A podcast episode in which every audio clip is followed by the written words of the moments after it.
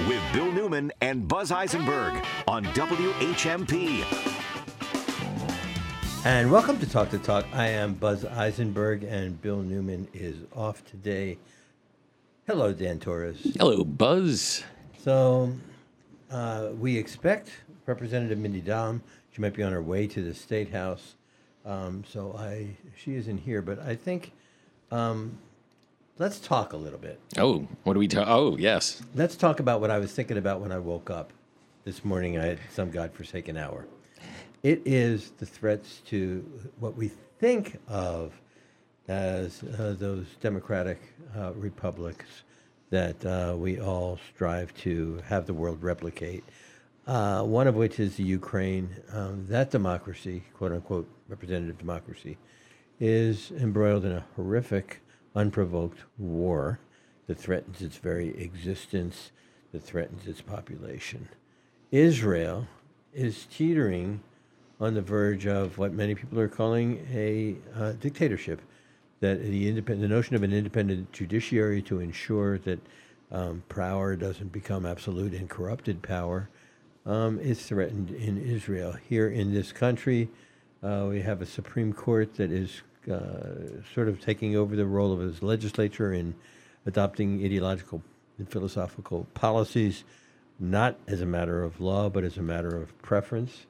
Um, and uh, even the rulings of that Supreme Court, uh, the state of Alabama, which uh, seceded from the Union in 1861, um, and uh, was the original, Montgomery was the original headquarters of the Confederacy.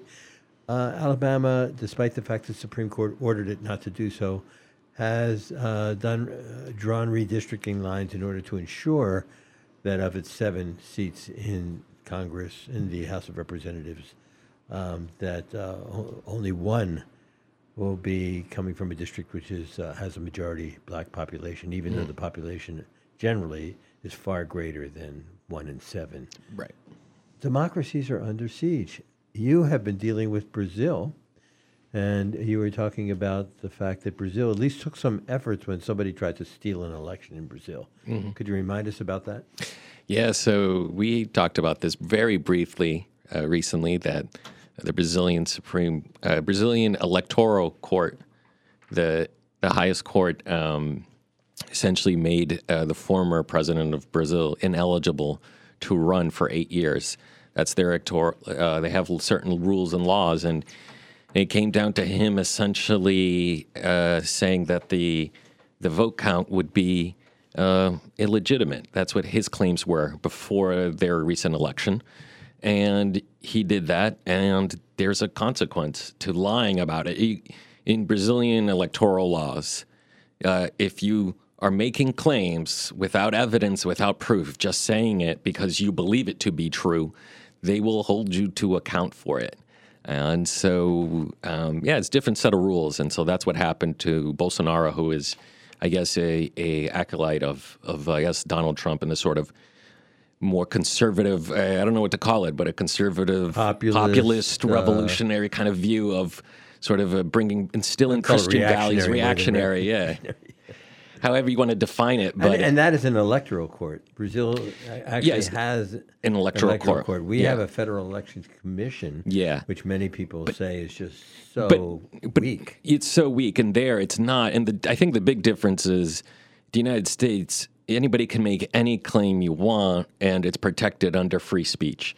But we are now entering a phase where, you know, things that are said and believed aren't necessarily tied to reality, and we don't know where that experiment will end. End, because if I want to believe that you know the election was fraudulent, uh, in 2020 here in the United States. What could you ever do to convince me otherwise? If I want to believe it to be true, how can you stop me? Or and you know, and I'll spread that to millions of people. Well, the latter part of what you said, I completely agree with, and I don't mean to lawyer you. No, lawyer me. lawyer you. Lawyer me. I, I The beginning those. of what you said is you could say anything you want and it's protected by free speech. Sure. But in fact, if what you say is inducing a crowd to commit violence, Mm. there's a crime. If what you say can uh, can be shown to be a conspiracy to, for example, uh, move boxes around uh, full of classified documents uh, just after you've received a subpoena to produce those documents and you engage in a conspiracy verbally instructing other people who call you boss to move those and to sweep a server so that there's no evidence of it, that's not free speech. Hmm. You can say it, but obviously, what? There are consequences to the free speech. Yeah, you know, you can't pry fire in a theater. There are limited limits to free speech. Here's my counter to that, and I am not a lawyer. The person we're talking about, Donald Trump, but other people like him too, they know the line not to cross where you would be easily convicted of inciting a mob to commit violence. They're very cl- he's very clever in stepping on the line insinuating that you need to go out and do something for me, but never directly instructing it.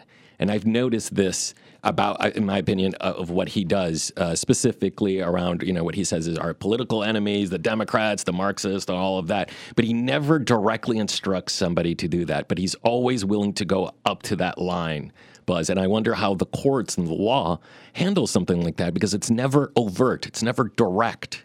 Well, Uh, in my view, in my view, at least. Never say never. Okay. And uh, I think, Dan, we're about to see how the court's uh, way too slow, way too ineffective in so many different ways.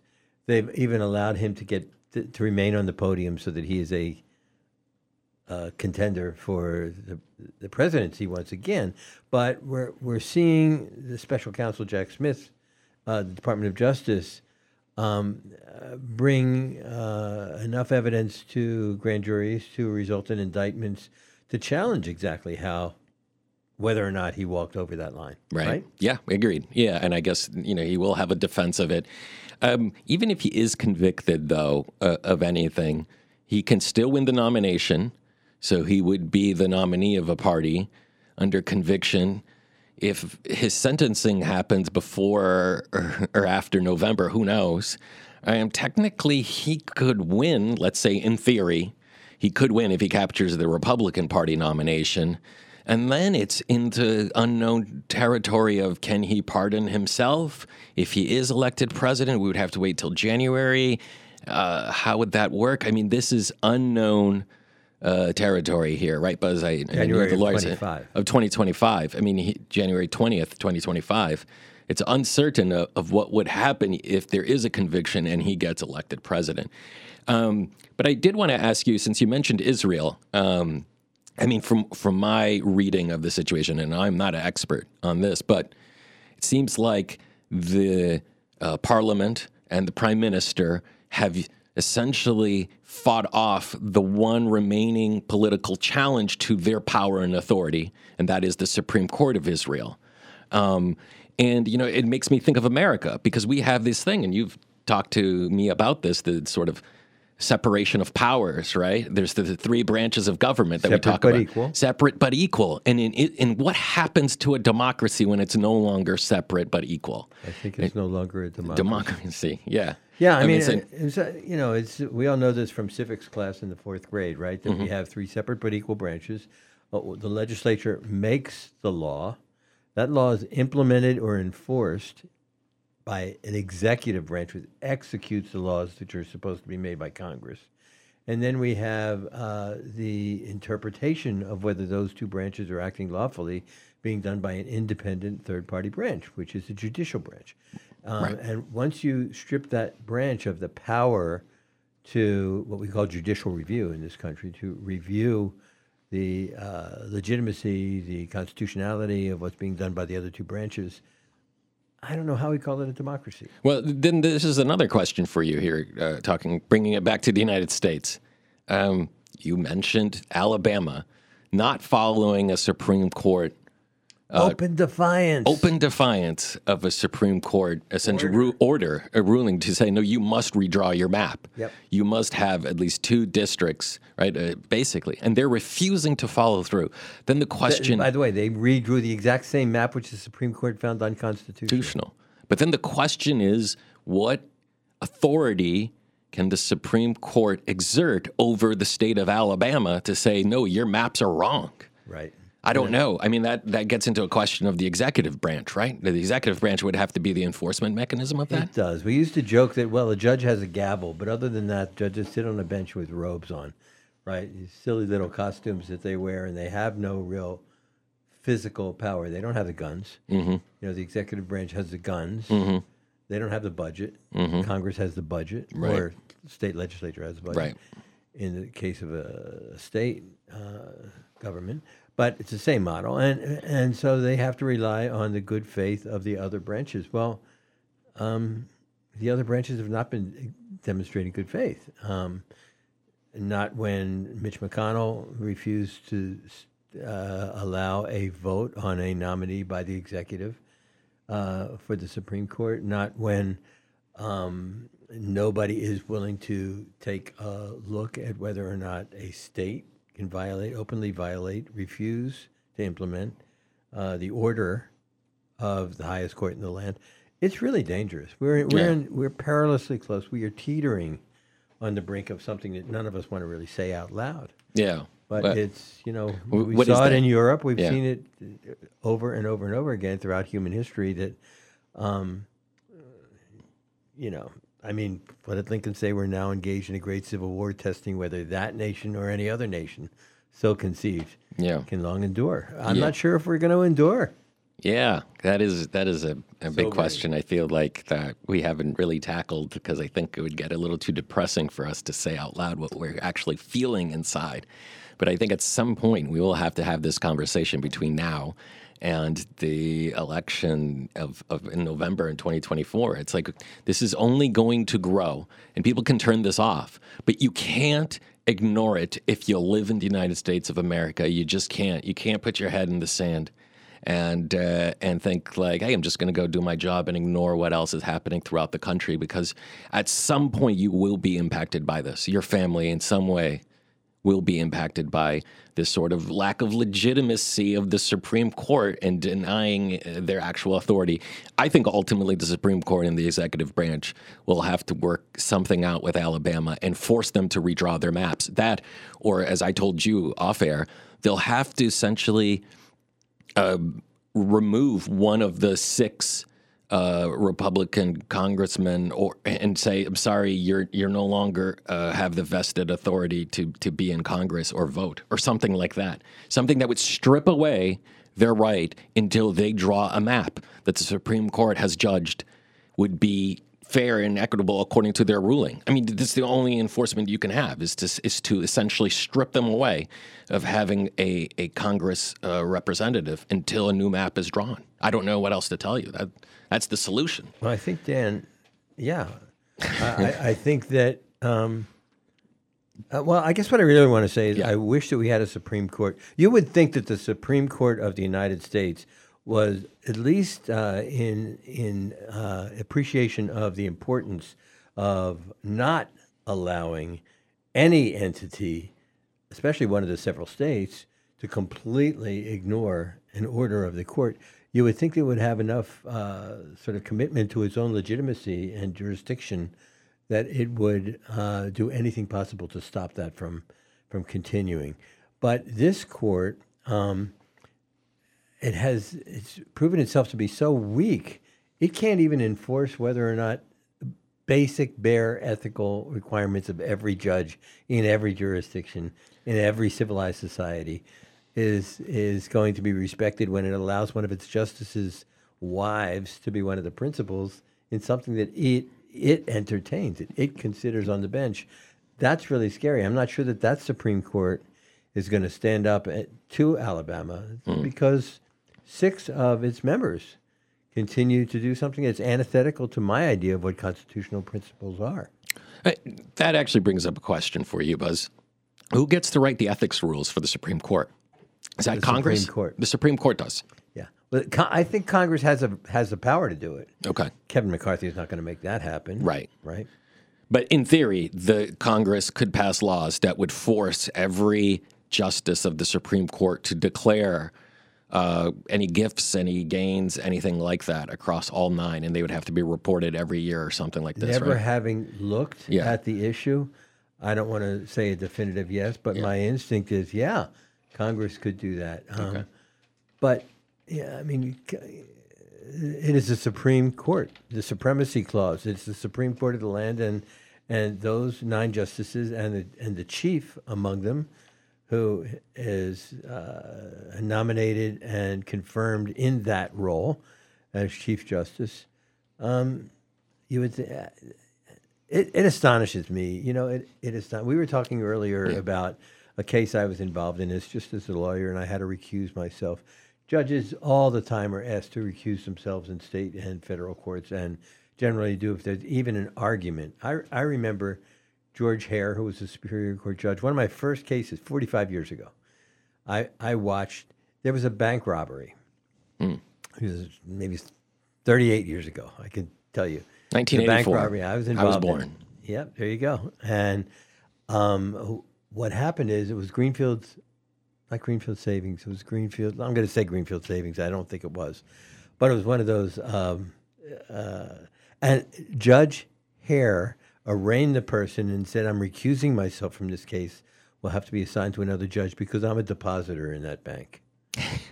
So- and he disclosed it was one of four banks that he uses, local banks that he used Okay. at the time. But he felt that the ethics required that he recuse himself because it could be argued. It's an appearance of conflict. It's not an actual conflict. Yeah. It's just an appearance that he might tend to protect the bank more because Oh, he's a depositor in that Oh, bank. I got you. Okay. And that theoretically it could have been some of his money that was stolen. Oh, I see. robber. Yeah. Okay. Yeah. I, that wasn't very clear when it was, when I initially heard that, but now I understand. Yeah. Why the why he, he would even Well, go what there. I'm That's- saying is that usually judges are so um, uh, protective uh, to avoid the appearance of conflict. And for lawyers, for those who don't know, you know, there's three types of conflicts. There's an actual conflict. Um, that is, uh, my wife is involved in the case that's before me. I recuse myself. There's a potential conflict. Oh, my wife is involved in a collateral issue, but it could become pertinent to this case. I will recuse myself. Or there's the appearance of conflict. Yeah. This could shatter the confidence of the public Yeah. in our institution, the courts. Right. Every district court judge, probate court judge, you know, bankruptcy judge, every, and throughout the federal system, every judge is required to adhere to that ethical uh, set of rules and recuse themselves, except for nine judges. I mean, th- The Supreme Court of the United States. Well, the Supreme Court has been uh, slowly eroding a lot of the pol- confidence of our elections. I mean, it's it's it had been a slow process for many decades, but I think the 2010 Citizens United getting rid of uh, McCain Feingold. Um, uh, restrictions on you know creating these super PACs and unlimited amount of money, no disclosures, and a bunch of that. I, I think they don't realize that while they're Eliminate, protecting the free eliminating speech, Roe, uh, eliminating yeah, which seventy-eight percent of the population thinks should yeah. I I mean, at a certain point, you are now an overt oligarchy uh, in, in the country, and um, yeah, you can't even argue that you are a democracy anymore, or you know, whatever you want to call it, a republic, or any of these arguments people make, which I think is ridiculous. But um, ridiculous how? I, I mean, I mean, I'm just saying. Actually, we have to take a break. Yeah, we but I- do. I'm not sure that it's so ridiculous anymore. I mean, I, I think we're at least on the pre- precipice. Okay, here's what I want to say. You're, you're right, we're on the precipice, but this has been long brewing even before 2016. And I think if we go back to since I've been 18 years old, back in college, 2002, okay? This goes back to the Bush administration, the Iraq war, the erosion of legitimacy, trust, and lies really, to me, really accelerated in Iraq. I mean, it, from that war. I don't want to mention any names, but the initials are Ronald Reagan. Ah, okay. There you go. We're going to take a break. We're going to be right back. More Talk the Talk with Bill Newman and Buz Eisenberg coming up right here on WHMP. Find local news and local talk for the Valley. It is critical that the investigation is not limited to federal violations of gender discrimination, but includes the alleged allegations of corruption, nepotism, abuse of power, and use of position to aid Miss Cunningham's personal business. These allegations actually require an investigation by a different body than a Title IX investigator. where the heart of the Pioneer Valley lives. 1015 and 1400 WHMP. News, information, and the arts. What do you take to the beach? A book. Go to Broadside, get a beach read, like Happy Place by Emily Henry, romantic comedy by Curtis Sittenfeld. Have you read Lessons in Chemistry? Read it by the water. Broadside Bookshop Summer Reads for the beach or a lazy afternoon in an Adirondack. Stacey Abrams' new thriller is Rogue Justice, and you won't be able to put it down, except maybe for a quick dip to cool off. Broadside, Northampton's community bookstore. Order any book on the Broadside website, have it delivered to your door, or pick up at the store. The Daily Hampshire Gazette, the Pioneer Valley's newspaper covering Holyoke to Deerfield and Belchertown to the Hilltowns, was awarded New England Newspaper of the Year for their local news coverage. Home delivered six days a week and online 24 7. Try their digital only subscription options and stay connected with your community wherever you are. Pick up a copy on newsstands, subscribe, or visit GazetteNet.com. The Daily Hampshire Gazette, covering the Pioneer Valley since 1786. Sidewalk sales, downtown Northampton. Sidewalk sales. Walk away with A shirt, a skirt. Walk away with a bargain. Sidewalk sales now in downtown Northampton. When it's happening here in the Valley, we're talking about it. The only live and local news in the Pioneer Valley and for the Pioneer Valley. WHMP.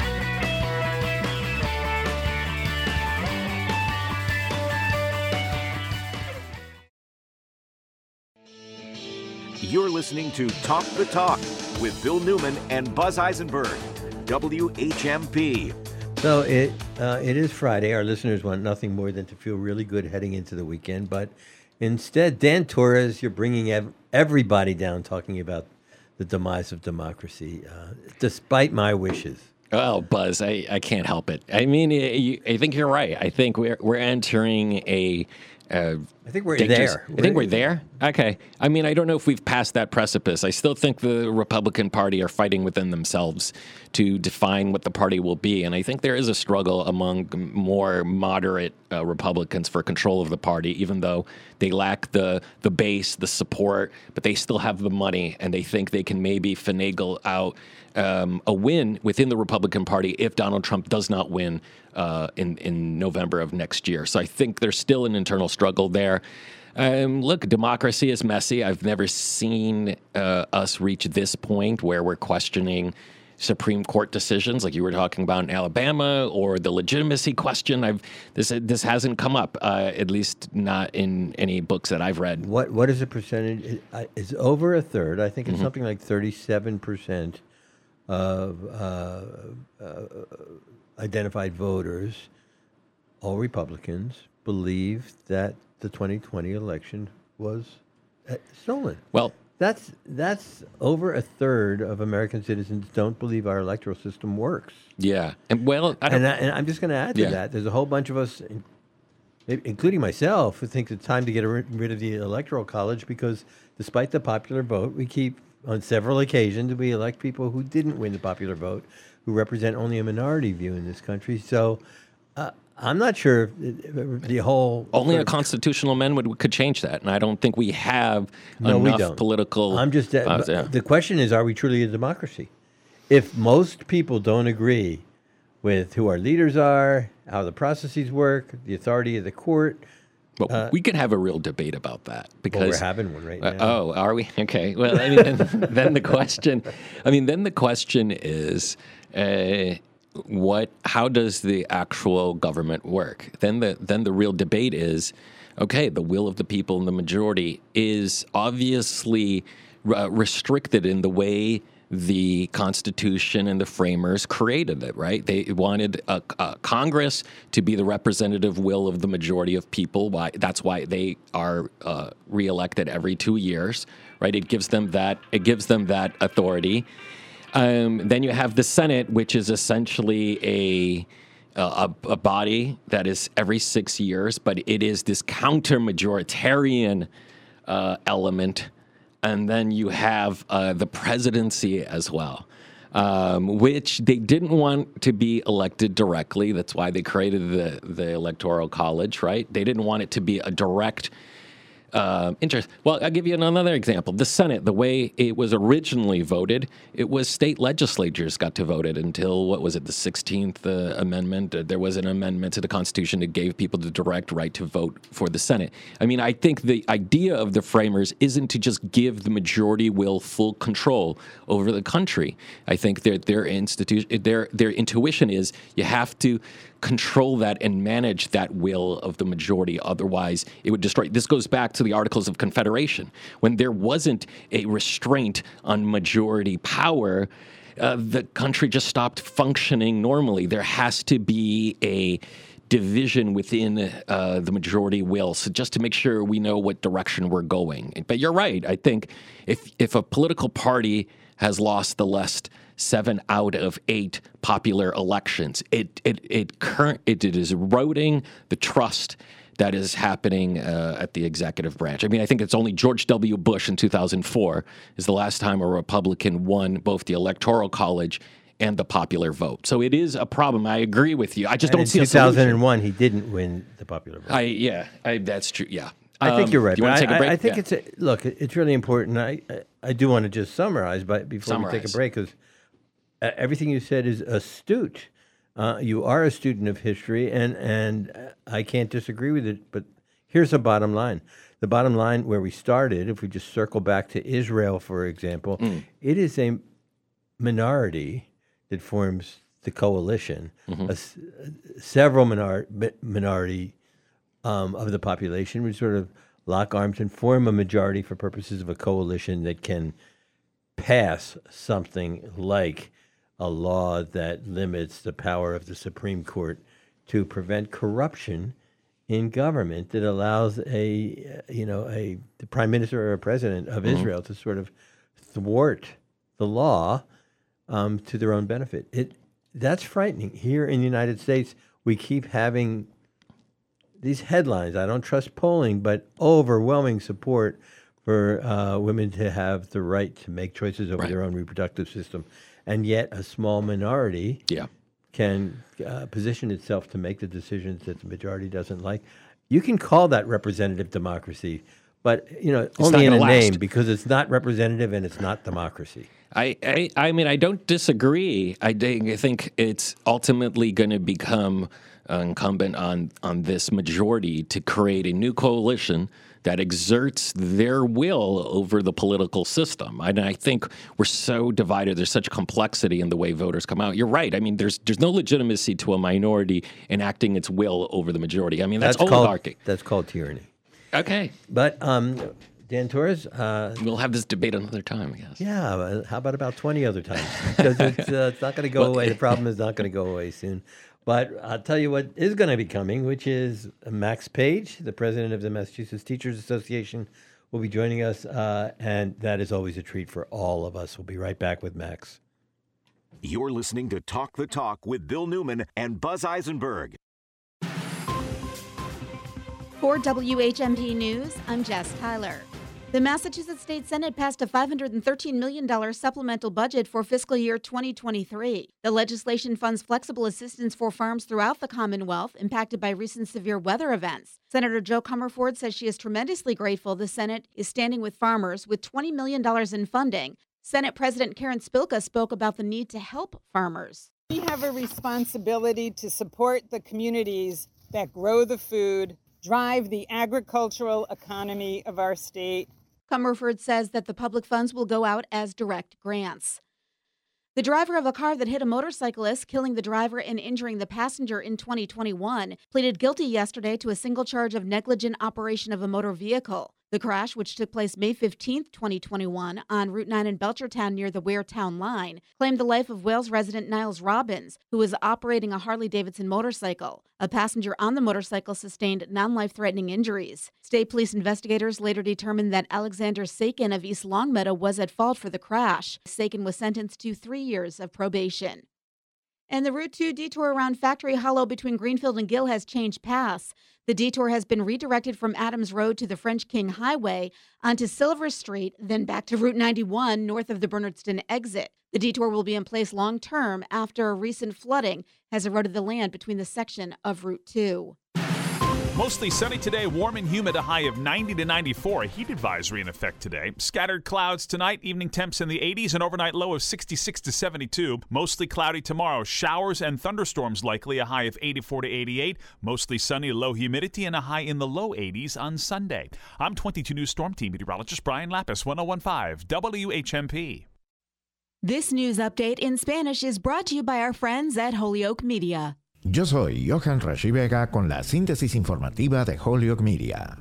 El expresidente Donald Trump enfrenta acusaciones de que él y sus ayudantes le pidieron a un miembro del personal que borrara las imágenes de la cámara en su propiedad de Florida en un esfuerzo por obstruir las investigaciones de documentos clasificados. Las alegaciones se hicieron el jueves en una acusación actualizada del gran jurado que agrega nuevos cargos contra Trump y agrega otro acusado al caso. Un portavoz de Trump desestimó los nuevos cargos como nada más que un continuo intento desesperado y agitado por parte de la administración Biden de hostigar al presidente Trump y a quienes lo rodean e influir en la carrera presidencial de 2024. Trump y el ayuda de cámara Walt Nauta fueron acusados el mes pasado por el fiscal especial del Departamento de Justicia Jack Smith en una acusación de 38 cargos por conspirar para ocultar documentos clasificados en su propiedad de Florida Mar-a-Lago de los investigadores del gobierno que exigían que se los devolvieran. Ambos hombres se han declarado inocentes.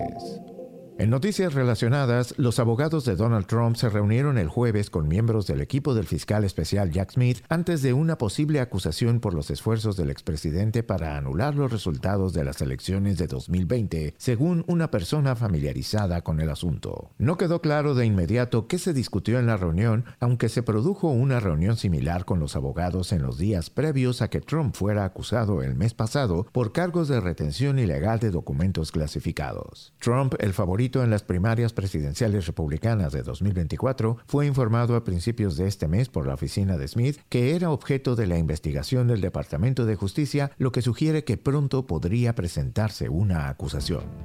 Yo soy Johan Rashi Vega y esta fue la síntesis informativa de Hollywood Media a través de WHMP. This news update in Spanish has been brought to you by our partners at Holyoke Media.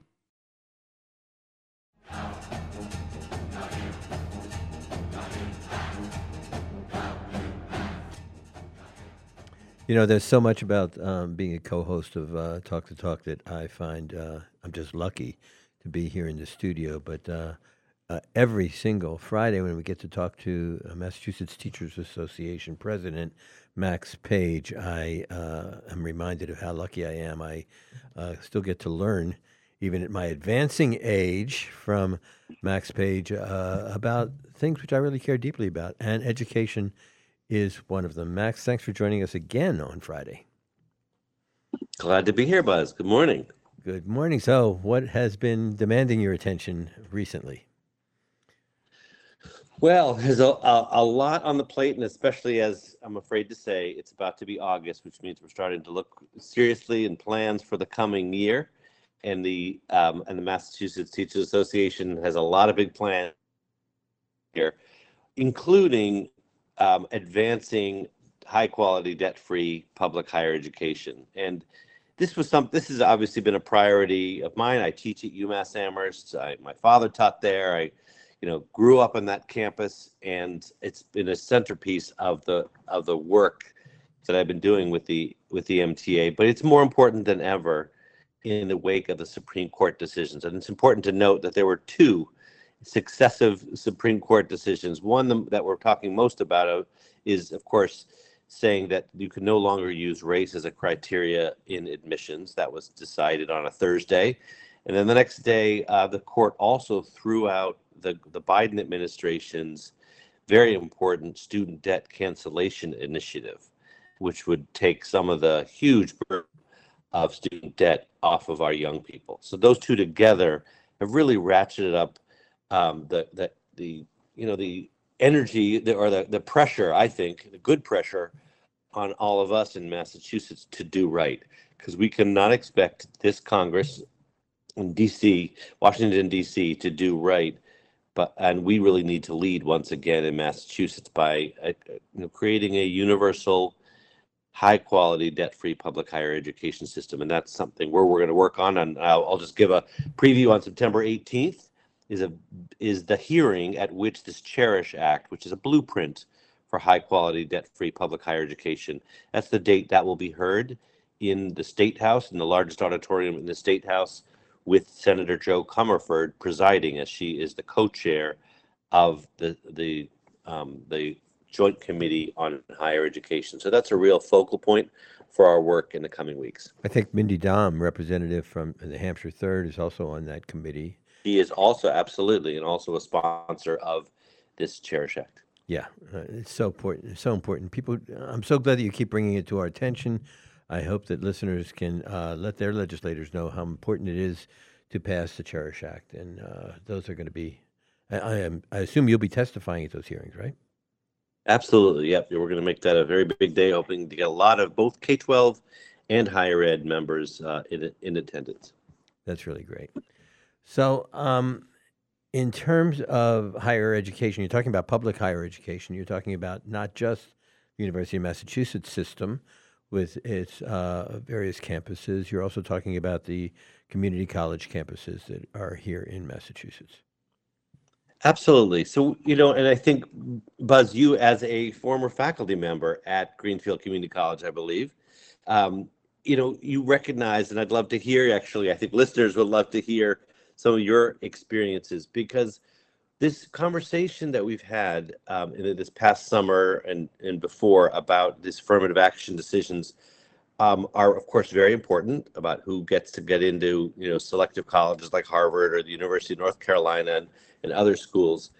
But they also are a little bit infuriating to me because of the all the public and private college students in in the United States of America almost half attend our public community colleges.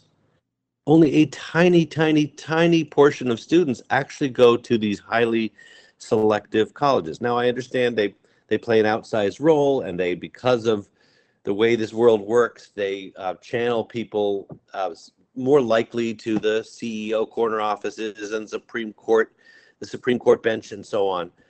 But for the vast majority of young people, the action is really in the community colleges, and then right after that, the state universities and the kind of flagship campuses in any in any given state. That's where the real action is, and we are still failing miserably in bringing in and graduating sufficient um, uh, you know young people of all races and all incomes. Although the community colleges are at the forefront and do a far better job. I don't know. I would love to hear your experience actually and what you saw as as a professor at, at Greenfield. My experience was life changing for me. I, uh, you know, I, I, had practiced law for uh, whatever it was. Uh, I think um, twenty years before I was an adjunct for three years, teaching courses on law and government, political science, and uh, civil liberties and uh, criminology at Greenfield Community College. And my first um, six semesters, I just taught one course because I would get there at eight o'clock in the morning on Monday, Wednesday, and Friday, and then go to court afterwards. And I was still a full time uh, lawyer. When I became a full time faculty member in, uh, I think it was 2001, for 17 years at Greenfield Community College. And uh, I was uh, working four days a week at community college, and then I was doing Guantanamo and traveling and things like that at the same time. And it was keeping me hopeful. The open enrollment colleges, like community colleges here in Massachusetts, you know, they are called community colleges because of their commitment to diversity, um, not just affirmative action in some clinical sort of idea. It was really, if you wanted to go to college, you might have to take a couple of remedial courses. You might have to just uh, demonstrate that you can develop the study skills necessary for college. But it is an affordable, high quality education. My colleagues were, it was a truly committed uh, core of faculty members that, that I was able to be shoulder to shoulder with. Um, and the students, I mean, by accident of birth, they weren't at, at Oxford. Some of them, some of them came in and they needed remedial help. They came in with like tenth grade writing skills or reading skills, and and they needed help. Others came in, you know, at a par with somebody who's going to Harvard. They just, um, but all of them wanted nothing more than what we promised them: the American dream. If you work hard, uh, if you're given the opportunity, there are doors that are going to open for you to be able to support a family, support yourself, continue learning, uh, uh, be rewarded um, in a sort of satisfaction way with a career. I am such a believer in the community college system, and I saw it firsthand, student after student after student. I saw, still to this day, I see so many student success stories. They community colleges fulfill dreams, Max. Yeah. And and I, I'm sure you see so many students, you know, at, at UMass who went to a community college. Um, actually, we have this. I will mention him by name because he's sitting here on my left. Dylan Hatch uh, went to um, a community college, and uh, as a dual enrollment student, he was a precocious high schooler who was able to take college courses at community college at a an affordable rate. And then uh, he walked into UMass with a 4.0 cum, and he's walking out and on his way to get his master's with a 4.0 cum from UMass. He the community college has set him up for what is now going to be graduate level uh, work, and I have every belief that he's going to be as successful in his work life as he was in his academic career. And he is a purely perfect example of what the community college system gives us. That's great. You know what you've lifted up, Buz, is something I think we sometimes forget is that community colleges have, in, in many ways, the the broadest um, charge, and they are there for um, young people to get a two-year degree. They're there for people to return to college who never went to college, but now want to, need to. They are there to then help people get from a two-year degree to a four-year degree. That's sort of the sort of the, the gateway into college nearby. That's the idea. Is it's supposed to be nearby to people, so they might have families or work and then can go on from a two-year to four-year degree. There are also places for certificate training and um, you know short-term um, vocational training that is needed. And then finally, and I'm going to lift this up because I think we often forget it, since so much of the discussion is purely about you know job career, which of course is very important. But it's also community colleges are also places for people to pursue vocations and avocations that they they they're open as you said. I think it's really important you sort of went through it quickly. You said they're open enrollment. They community colleges the doors are open. There is not a barrier to to go in or the, there are the lowest barriers of all our um, public colleges and universities and certainly private universities. And they're there also people taking individual courses later on in life. And that is i think what we all talk about. We say this phrase lifelong learning. Well community colleges are there to provide that opportunity for both 18 year olds, but also 85 year olds um, in their community to learn and and contribute back back. And that's why it's such um, a shame that we so underfund them. And so it's I know you said, and you're no doubt you're you're there's enormous commitment. I see that in our members all the time, and they get paid far less than they deserve. Um, th- there's far more exploitation of adjuncts. It works sometimes for a lawyer like you to be able to teach um, occasional courses. Yeah, I was able But there to. are many adjuncts who are trying to make a full living off of that, and you know that that's really would be really difficult. So it's really difficult. And I. I just want to, I, I would just want to say, Max, I have, as a result of those years teaching at community college, I have such a profound, um, I was going to say sense of respect, but it's really gratitude to people like you, Max Page, and your colleagues in the Mass Teachers Association, people who have committed themselves to educate. There's a joke that I learned when I first started teaching. I, if I could remember it, if my fading memory can remember it, it goes something like this.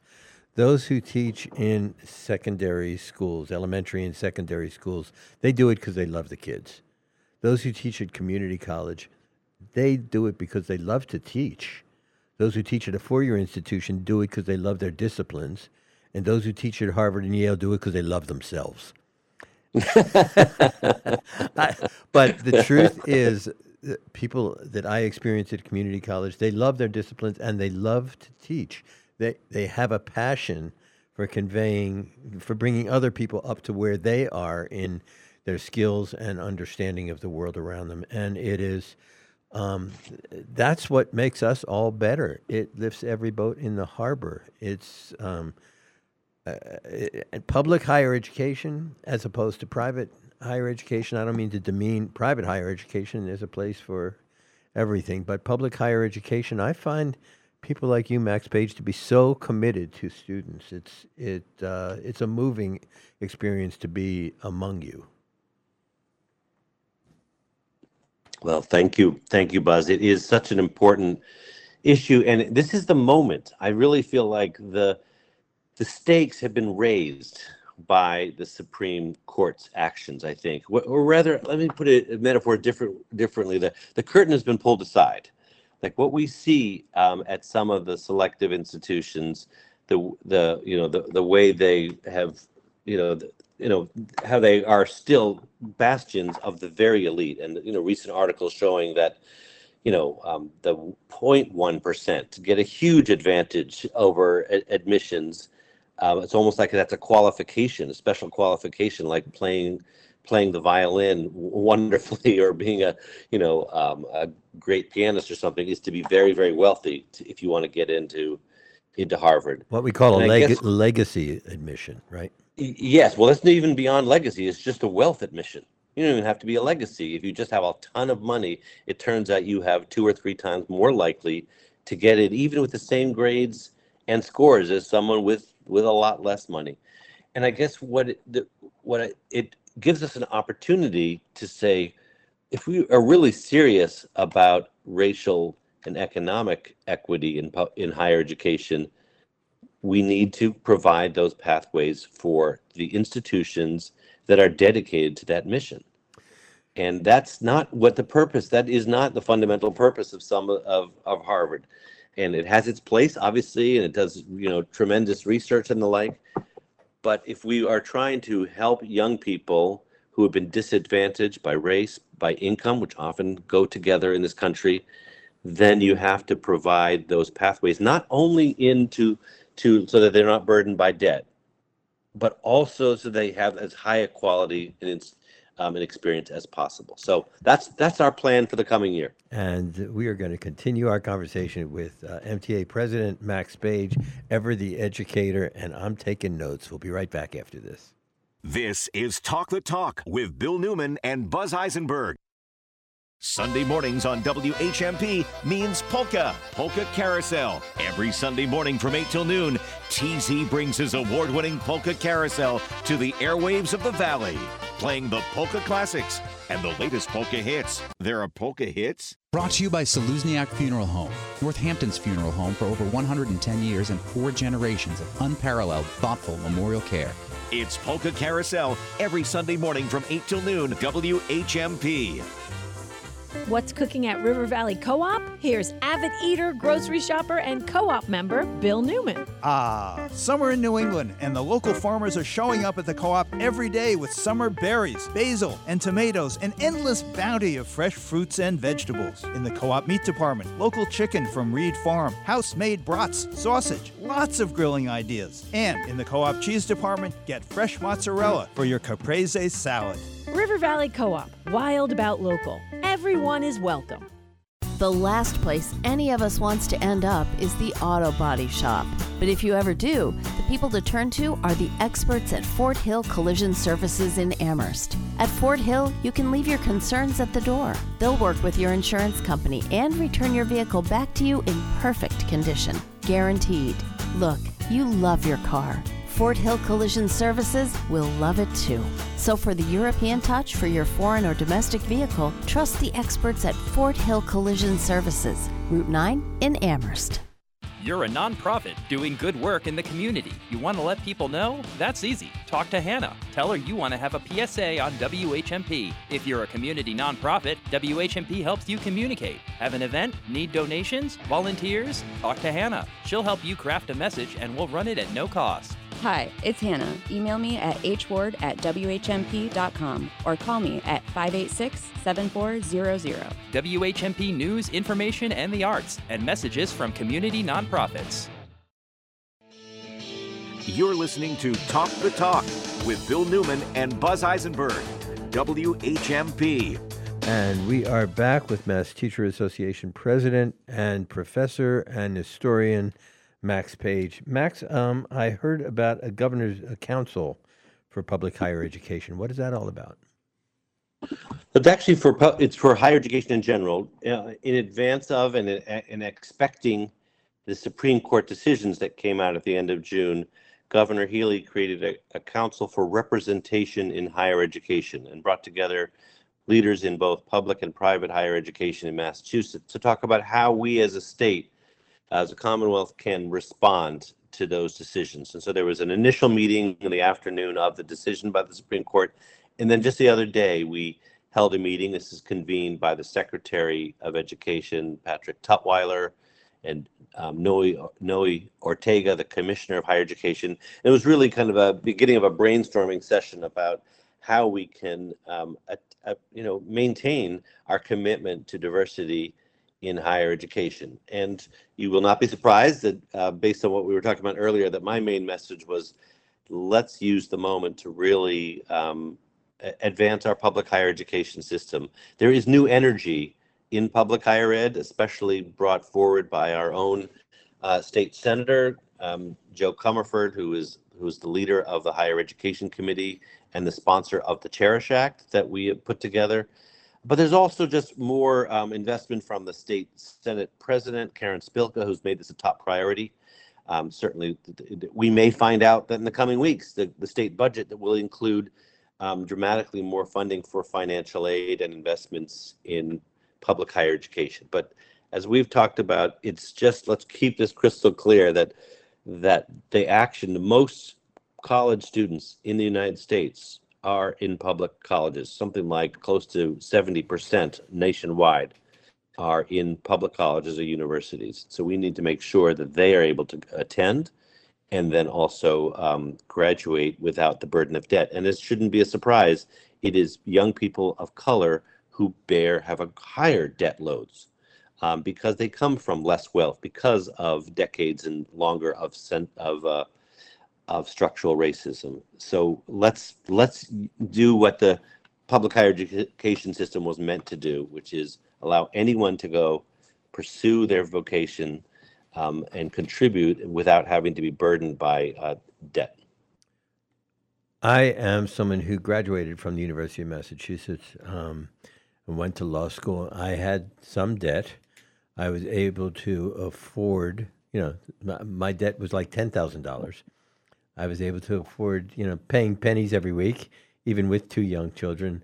And after a certain amount of time, was able to extinguish it. It was a burden, but the burden that people walk away with now is just so much greater, and it is wrong, and it's short sighted on our part. I wish we had more talk, time to talk about this, but Max Page, I am always so grateful, and so grateful you're there in the trenches working for all of us in our future. Everybody else, thanks for joining us. Talk the Talk.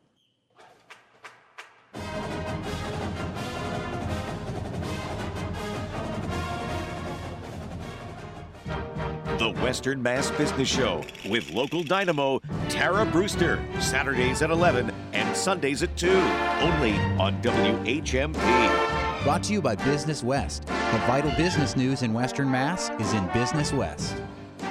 The Western Mass Business Show with Tara Brewster, WHMP.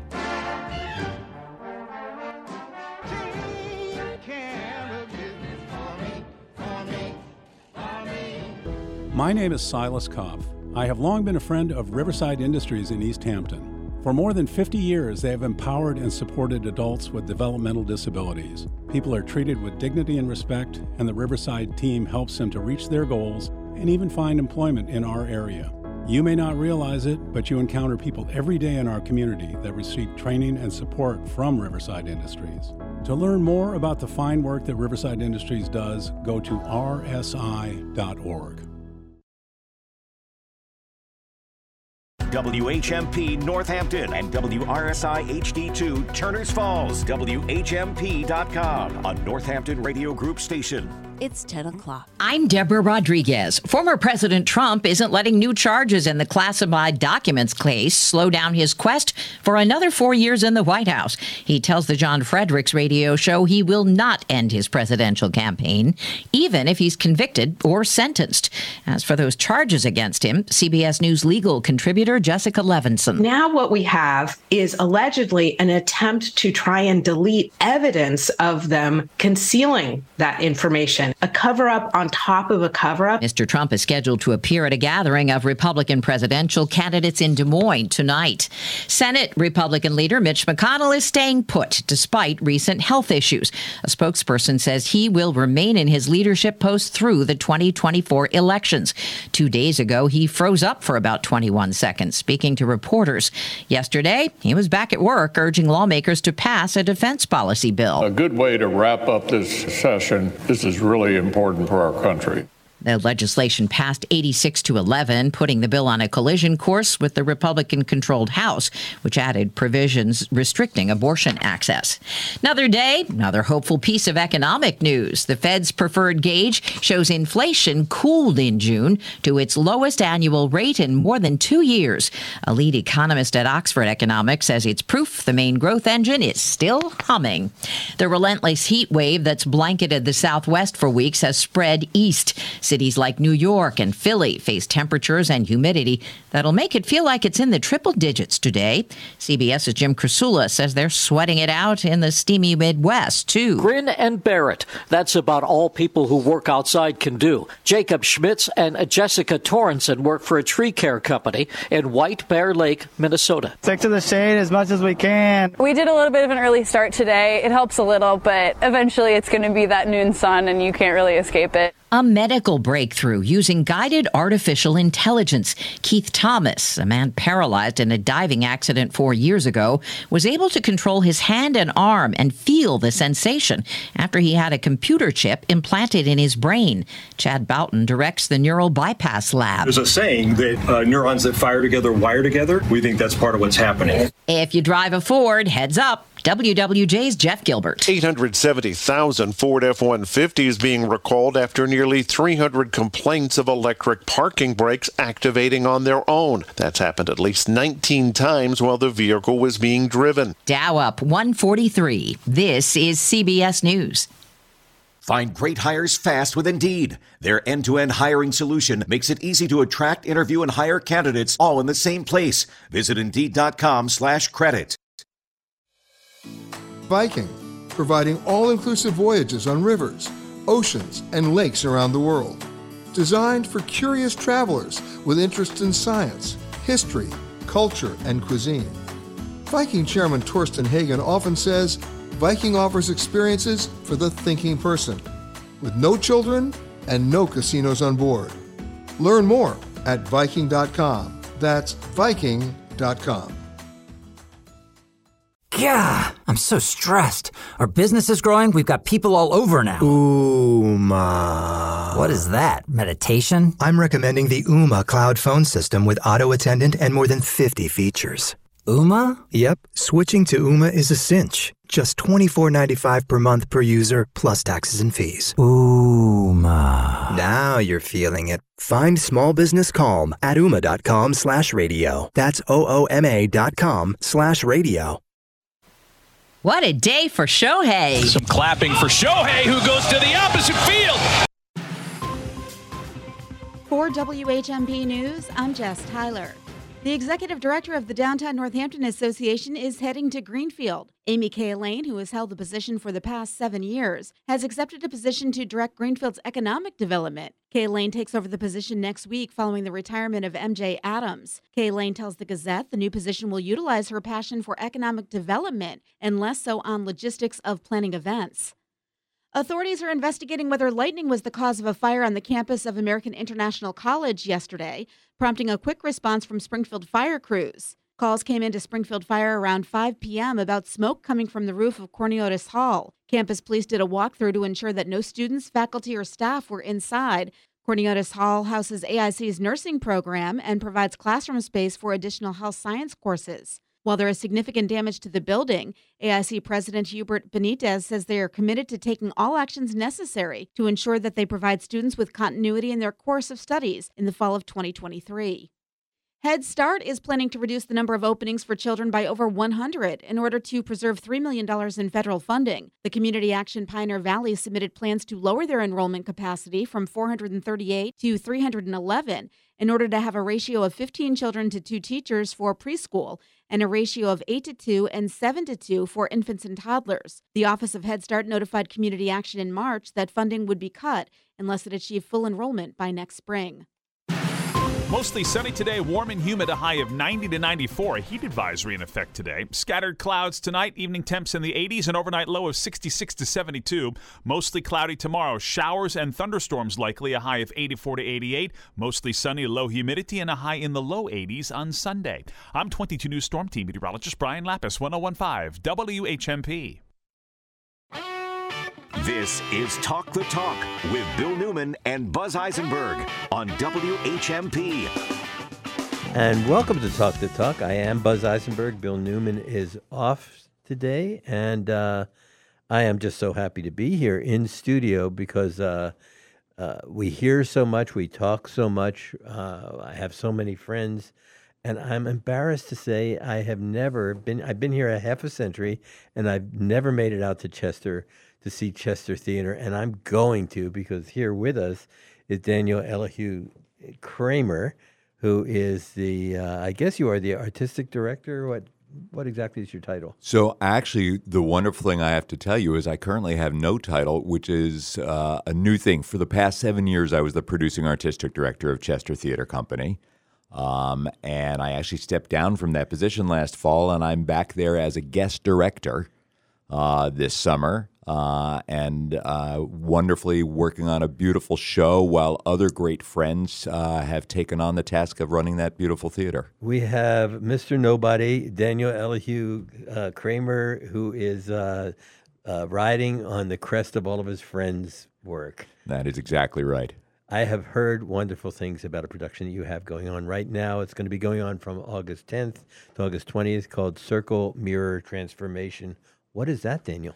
So I'll tell you a few things about it. Uh, first off, uh, this is a play with a lot of local ties. Uh, the playwright is a Pulitzer Prize winner by the name of Annie Baker, who grew up in Amherst um, and whose mom is still there. Uh, and sh- this is part of a trilogy of plays she wrote about a fictional town in Vermont called Shirley, Vermont. Uh, and uh, it is a town you will recognize in many ways uh, if you know Amherst, because it's sort of like if you took Amherst and Vermont and mixed them up, uh, you would get Shirley, Vermont. Um, so, Chester Theatre Company, this is actually the third of the trilogy uh, that they've done. There are three plays that Annie Baker set there. Uh, one was a play called Body Awareness, which is a play that takes place on the campus of the made up Shirley State College. Uh, one is a play called The Aliens that I directed in 2018 that there was a lovely New Yorker article about um, which is basically about two guys Oh, I hanging. remember out- that. Yeah, Yeah, yeah. it's about two guys hanging out behind a coffee shop, which is called the Green Sheep instead of, of course, Amherst's Black Sheep. Uh, and now we're completing the trilogy with Circle Mirror Transformation. This is a play that takes place at a community center in Shirley, Vermont. And we see a group of five people taking a creative drama class for adults, and we see them over the course of six weeks in this class. And the transformation? all kinds of transformations. You know, one of the beautiful things about Annie Baker's work is that she believes and then really proves the point that everybody's life is worth attention if we'll look carefully. And she's a playwright who's brilliant at offering us the chance to look carefully and see how funny people are and see that there's so much going on beneath the surface of the lives we see around us. So, as I said, we see these five folks over the course of these weeks, and we see big life changes going on, but they happen in the midst of our watching them try to do all kinds of um, pretty ridiculous looking theater exercises at times. So, we'll see them do beautiful things where they might give a monologue as somebody else, right? Maybe one of them interviewed another, and then they'll say, like, if I were doing it with you, I'd say, Hi, Uh, my name is Buz. I've lived in the area for 50 years, I- right, et cetera, et cetera. But then other times we'll watch them lie there and try to count to 10 without interrupting each other. um, and at first you go, is anything happening here? It's kind of funny and it's kind of weird and it's kind of interesting. It sounds like co-hosting with Bill Newman. See, there you go. You're ready. um, but then over this course of the play, you start to see these enormous things going on in people's lives at the same time. So it's really exciting that way. Well, let me ask you, Daniel.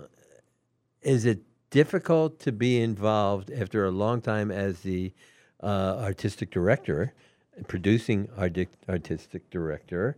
Is it hard to uh, not be involved from that perch? Is, is it frustrating? Uh, it absolutely isn't, as a matter of fact. Um, I'm finding that, you know, I've always directed a play there when I was running the theater. Uh, each summer, I would direct one play in the season, but your attention in that situation is always split, right? You're split between the work you want to be doing in the rehearsal room and the 10,000 other things you need to be thinking about, and what's happening in another rehearsal room, and what's happening in the performance on stage. And do I need to go over and introduce the show? Do I need to go chat with people? Do I need to make sure we have enough COVID tests stashed away somewhere? Do I, you know, et cetera, et cetera, et administrative, cetera. administrative, administrative. Yeah, and some of it even artistic, thinking about like how's that other rehearsal going, and let me go take a peek at what they're doing. Um, and because uh, James Barry and Tara Franklin, who are the folks who have taken on the role together, they're a couple who have worked for a long time at the theater, who are now working together as co-producing artistic directors. Because they understand this theater so well, and because their spirit is so wonderful, I feel very freed to be focused in my room with these wonderful actors and this terrific On the creative script. side of stuff. Yeah, and really just be doing that. Well, tell us about the theater, and and I'm embarrassed to admit. I mean, I passed Chester on the way to Jacob's Pillow, and you know, we we we love Southern Berkshires. We go to Tanglewood, and we uh, we go to Williamstown, and we go uh, to to the Barrington Theater in in Pittsfield, and love it. And for some reason, despite the fact people keep saying, "Go to Chester," it's the incredible Railroad Museum and this theater. Um, tell us tell us about the theater and why people should become more aware of it. Sure. Well, first off, I know I'm supposed to tell you don't feel bad, but I'm going to tell you you should be completely ashamed of yourself. I am ashamed of my. I am ashamed of myself. Well, better yet, don't be ashamed of yourself. Come see a play. Um, There we go. Here's the amazing thing, and this is actually what the New York article from a few years ago really focused on, is that if you've driven through Chester, you know that's a tiny little town. There are maybe 1,600 people there. There are there's one restaurant for lunch. There's another and a bar for dinner. Um, there's That, that's my rationalization right there. I thought it was a nothing burger. you know, and then you walk into the town hall because the theater actually produces its plays in the town hall, believe it or not. You walk into the town hall and suddenly you step into a theater. And there are these amazing actors, professional actors, uh, often from New York, others who are in the area, um, and these beautiful plays. And I actually think that there's something particularly remarkable about feeling like you've gone to the middle of nowhere and then suddenly discovering that the whole world is happening in front of you on that stage. And I think there's a very particular magic to that experience that you actually can't get anywhere else I know. It just sounds so special. When you say professional actors, how do actors come to be in the Chester Theater? So, all kinds of ways. Many of the roles are simply roles that are auditioned, right? I, in the past, now the folks who run it will go down to New York with the director. They'll hold auditions there. They'll see actors uh, for various roles. Um, obviously, we they have equity acqui- They are. They're all equity actors, um, which is the stage union in this country uh, for performers. And they uh, almost all in this show. There's one exception, which is an interesting one I can talk about. Um, and then there are also actors who, you know, a couple of folks have been able to make careers based partly in the Berkshires because there are so many theaters in our area there. Um, and they, the level of acting that you see in this in this theater is amazing. One of the things that happens is people always often said to me when I was running the theater, "How do you get such great actors?" That's my question. And if I'm a great actor, what is it about Chester Theatre? Why do I want to go to Chester, Massachusetts? Absolutely. Uh, I'd give you three reasons. One, it's actually a beautiful place to be for five weeks in the summer. And if you live in New York, it's a great time to get out of the city. Uh, but also, the short answer I give is we only we get great actors because we only have great roles. That is to say, we do wonderful plays, contemporary work. The casts are usually, you know, somewhere between about two and five people, which means nobody's got that role where it's like somebody's got to do it, but it's not that exciting. We get great actors because we only have great roles. Uh, and that's really how it happens. Let me circle back, if I may, circle mirror trans, uh, transformation, and and talk about the fact that it, it is a local uh, uh playwright, uh, Annie Baker from Amherst. Um, was was that because you were seeking local talent, or because she happened to be from Amherst, writing about a fictional Amherst? Yeah, so I would say it's some of each. I mean, she's very much somebody with a national profile. In fact, she was in the area this past summer shooting a film. A24, the production company, uh, was producing her first movie, and she was in the area all this last summer uh, shooting that film. So she's a pretty big deal. Um, and so I think that there's an interest because of the connection, but I don't think that anybody would consider her a local playwright, right? On the other hand, when we did the aliens, one of the really fun things that happened was that Annie's mom came out to see the show and brought friends. And although obviously her daughter's plays have been done all over the place, they've had big New York productions, she's won big awards. She hadn't had a production where she could say to her friends, Hey, let's go see Annie's play and have lunch. Right. So that was kind of a cool connection. Um, you know, another wonderful local connection for us, I was saying that this cast is largely equity actors. It's a cast of five uh, the one exception is a wonderful recent graduate of Smith College who was a student of mine at Smith because I also teach in the theater department there, um, Hero Marguerite, who uh, just finished last year. I'm sorry, what's her first name? Hero, uh, H E R O. I thought that's what you said. I did. Uh, actually, named for the character in Much Ado About Nothing ah, by her theater parents. There we go. Um, but in any case, one of the characters in the play is a high school student, and she's taken the course uh, you know, she's taking this creative drama course because she wants a leg up on auditioning for West Side Story at the high school in the fall. Um, and so we were looking for somebody younger to do that role. And it's been really exciting to have, uh, you know, Hero, whom I've worked with since she started at Smith, who's now graduated, is trying to start a professional career in theater, get to have this first full professional job surrounded by these much more experienced actors. Uh, that, that must feel so good for you, Daniel Kramer. It's a lovely treat, and it's a it's a wonderful mix for me because the cast includes Tara Franklin, who's one of the artistic directors I mentioned, whom I've worked with a bunch. a couple of other folks who've worked out there a ton, uh, and then also an old Yale Drama School classmate whom I was able to call up and say, "Hey, Alex, I've got a part that would be amazing. Do you happen to be free for five weeks?" And amazingly, he was.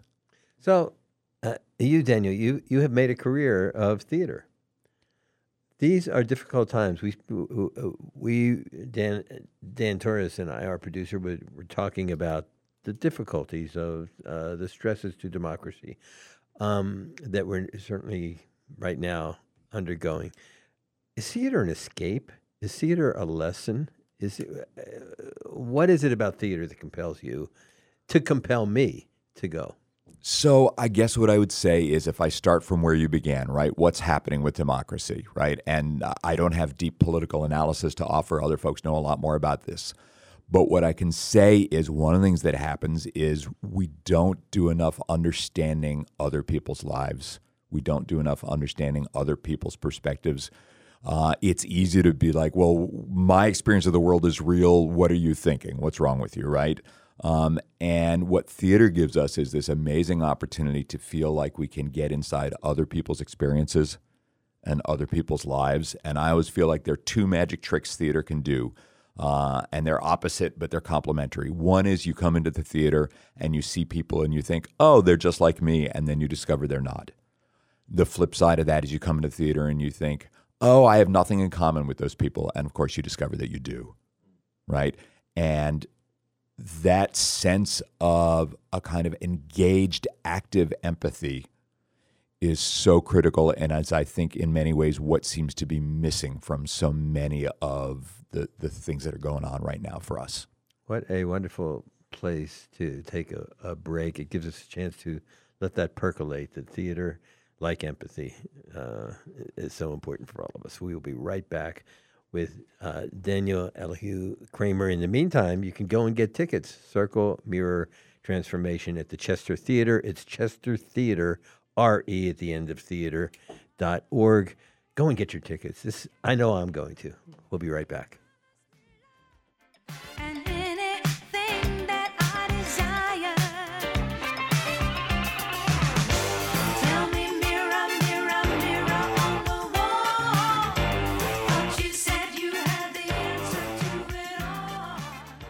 Talk the Talk with Bill Newman and Buz Eisenberg coming up right here on WHMP. Got chronic joint pain? Not having success with steroids, but trying to avoid surgery? Well, thankfully, there's a better way, and now it's available here from the medical professionals at QC Kinetics. I'm talking about new advanced regenerative medicine treatments that can restore and repair damaged tissue in your bad joints, providing lasting relief with no drugs, no surgery, and no downtime. This is an all natural way to use highly concentrated healing properties from your own body to give you lasting relief. QC Kinetics is the nation's leader in precision regenerative medicine with over 100 clinics across America and literally thousands of satisfied patients. If you've got joint pain due to arthritis, knee pain, hip pain, shoulder pain, don't just think the old ways of dealing with pain are the only ways. You need to learn more about these new regenerative options that can change your life. Call QC Kinetics now. It's a free consultation with local medical professionals. Call 413 992 5450. That's 413 992 5450. 413 992 5450. Are you tired of feeling like a watchless hero in a world full of timekeeping villains? Fear not. Hero Watch Repair is here to save the day. With over 20 years of experience and a heroic five star customer rating, Hero Watch is the ultimate superhero of watch repair and customization in the Valley. These heroes possess the power to buy, fix, sell, and customize watches like no other. They'll swoop in, rescue your timepiece, and restore it to its former glory. Call Avery at Hero Watch Repair, Easthampton.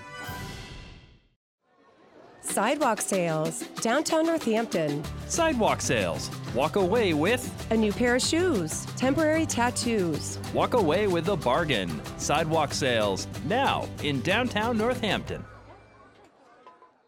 A little bit of hammering and a little bit of humoring. Today's homeowner with Danny Lipford. Home improvement ideas and advice. Today's homeowner with Danny Lipford. Sundays at noon. 1015 1400 WHMP.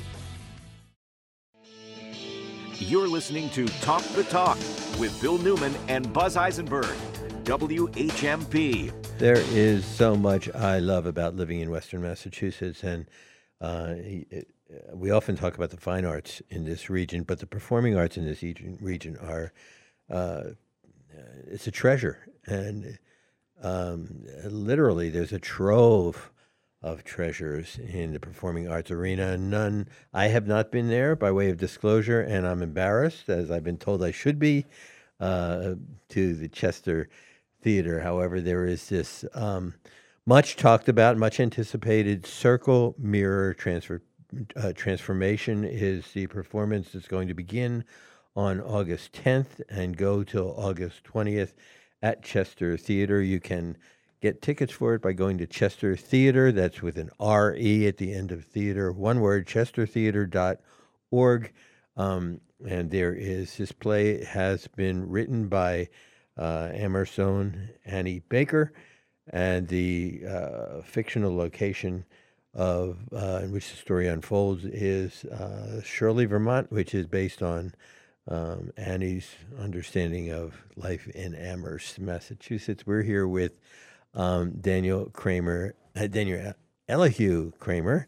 And Daniel, I, I wanted to, I think, Dan, you had a question for Daniel about um, the audience. Yeah, I wanted to know what's uh, been happening recently. What's the recent trends? Because a lot of what I'm hearing is people aren't going out as much as they used to. So I'm wondering if this is happening in theater. It definitely is. I mean, if you are a if you're a New York Times reader, you have seen a lot of articles in the last week or two around this very issue, including proposals about what should be happening, including an article that uh, was based on interviews with the directors of 75 regional theaters around the country, uh, and I would say what has happened is that the pandemic, uh, as I think was true in a lot of places, right.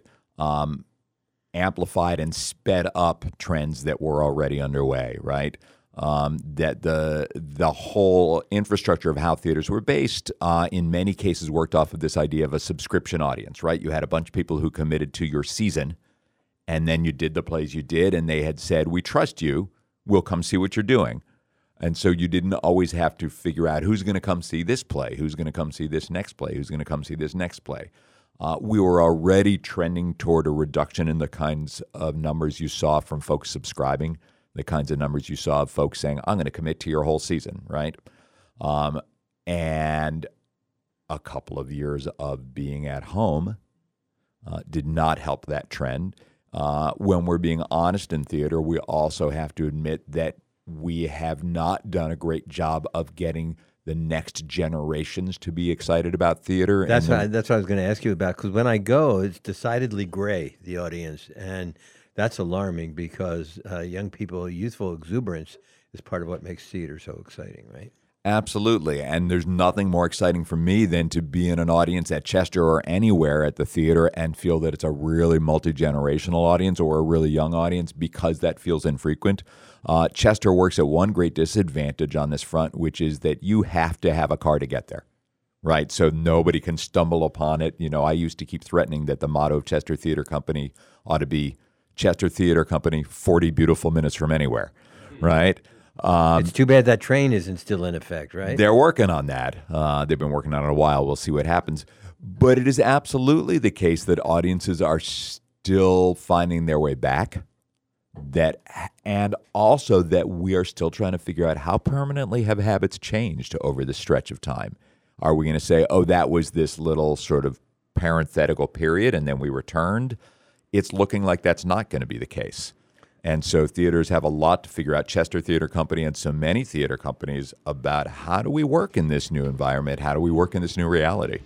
Because uh, you know, if, Buz, if you don't mind adding, I mean, there's a lot that goes behind the scenes, right? In terms of paying the actors, and uh, paying the, the cost of maintaining the building, the facilities. None of that can be cheap. The sets, the lighting, the... the sets, the lighting, all the costumes. I mean, when I think about it, usually uh, the actors on stage get all the attention and all the love, right? Uh, I don't know. Maybe I'm I'm bad at this or wrong at this, but I think about it and the complexity of putting that stage together must be a, a challenge, a feat, not easy to do, right? And you're trying to pay people a living wage. You're talking about all the all the rise in, in cost of living around here. How how does a theater manage that complexity? So there's so many. You're absolutely right. First of all, right there are all of these different things, and some of them feel very visible when you come to a theater, and some of them are absolutely not visible to you, right? Um, and some of it is you're paying union actors and directors and designers right? Some of it is where are these people going to live? You have to house them, right? So the theater owns a couple of houses. Just bought another house last year because we discovered we kept being like, where are we going to put people? We can't do this play because we don't have anywhere for the actors to live when they come up.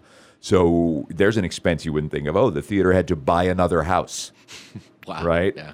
Um, so there's so much going on. Um, there's a very small year-round staff, but you need a year-round staff.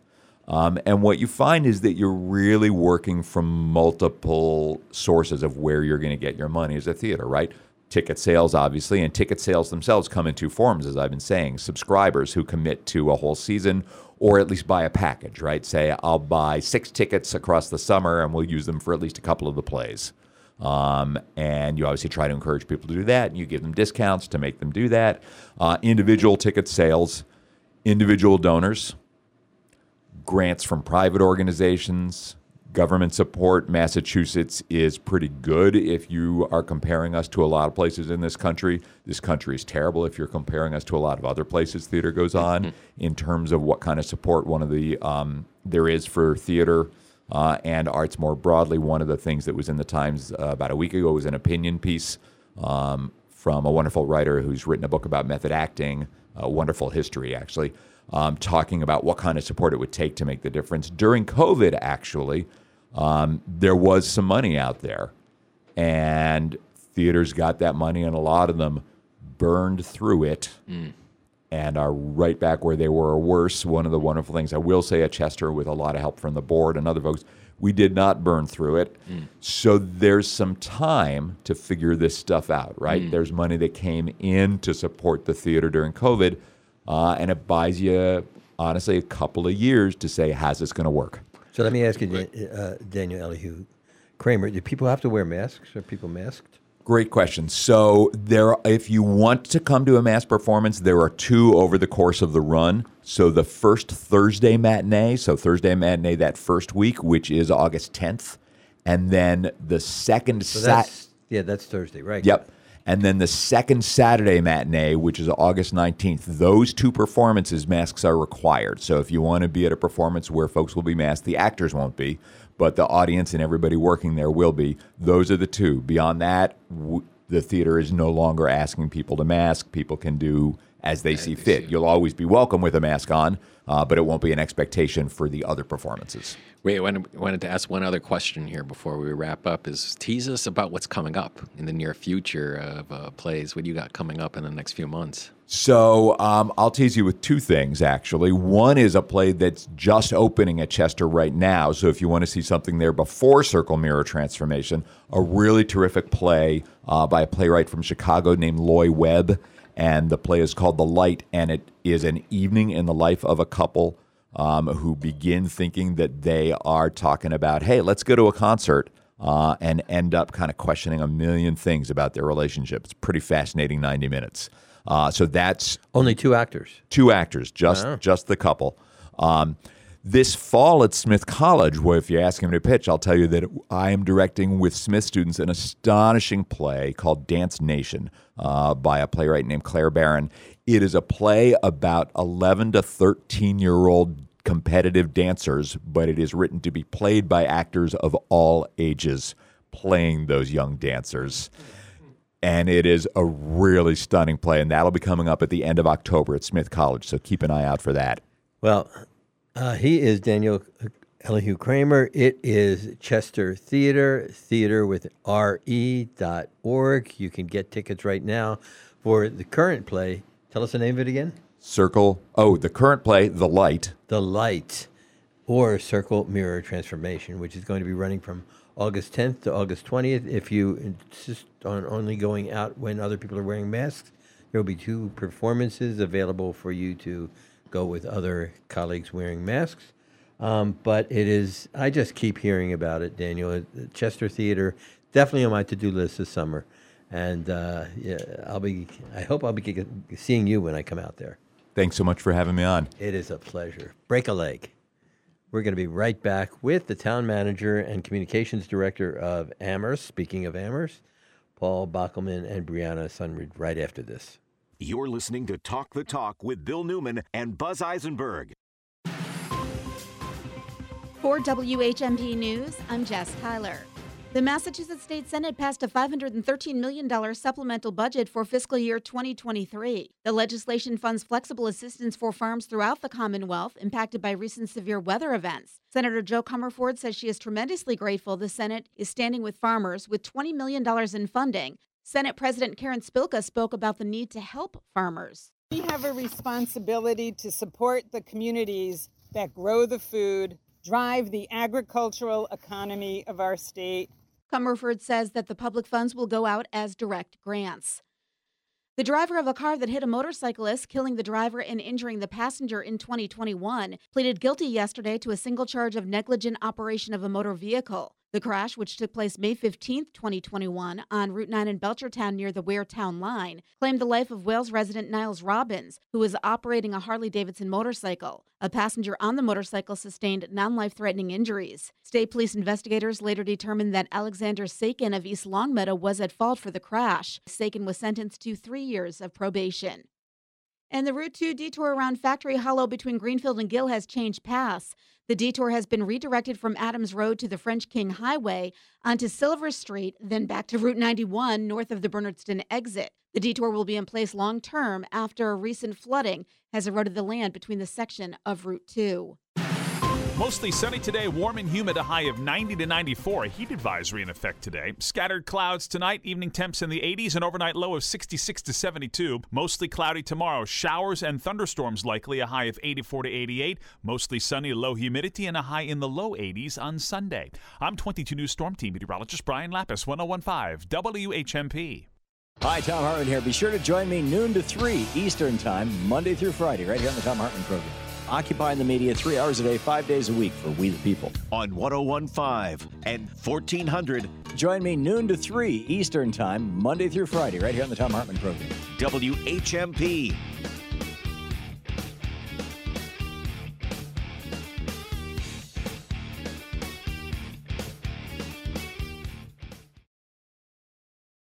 Weinzig Nursery has had roots in the valley since 1954. They would like to thank you for your loyalty and dedication to gardening. You kept Weinzigs growing through the years. They're pleased to bring you another season of annuals, perennials, flowering trees, fruit trees, and shrubs. They're here if you need soil, mulch, or compost and welcome you to their showroom and retail yard. Weinzig Nursery, locally owned and operated since 1954 on Route 9 in Hadley and at weinzignursery.com.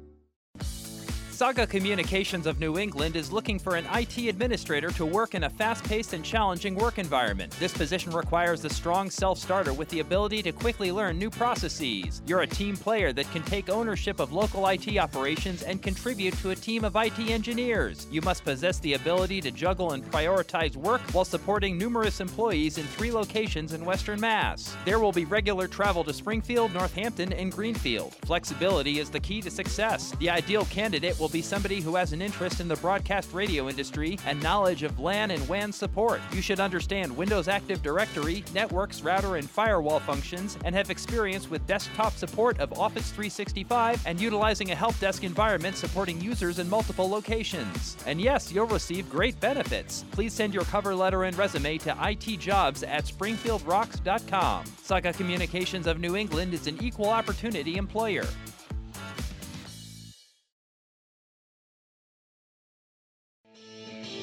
You're listening to Talk the Talk with Bill Newman and Buz Eisenberg, WHMP. Uh, for those who were joining us before the break, you heard about um, uh, playwright Annie Baker's uh, looking for the Circle Mirror Transformation, which is based on a fictional town of Shirley, Vermont, based on her childhood experience in a town that isn't fictional called Amherst, Massachusetts.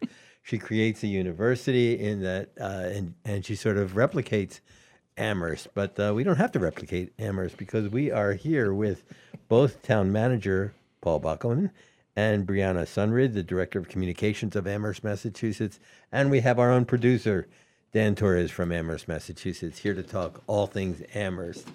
Welcome, Brianna and Paul. Great, thanks for having us. Oh, it is a real pleasure, and I'm so glad to have you back in the studio to talk about Amherst, the uh, center of the universe in the valley. We like to think so. Yeah, I like to think so. So um, I was I was going to start with asking you what's hot in Amherst, except I think the answer is everything, right, Paul? It's hot outside. We just walked in. Boy, it's boiling. You want to talk about what we're doing, Bree? Yeah, so we, we have very hot temperatures the last few days and going into the weekend. So we've been sharing out ways to beat the heat. Uh, we've got a cooling center open at our community center, Bangs Community Center, that'll be open today through four o'clock. And we've made our pools free.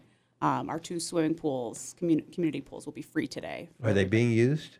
They are being used. Um, we're inviting everybody down in the community. They can swim for free within the hours that they're open. Um, just keep in mind that we might have to put time limits on it depending on demand, but they are being used, especially with our pond, Puffer's Pond, being closed right now for swimming.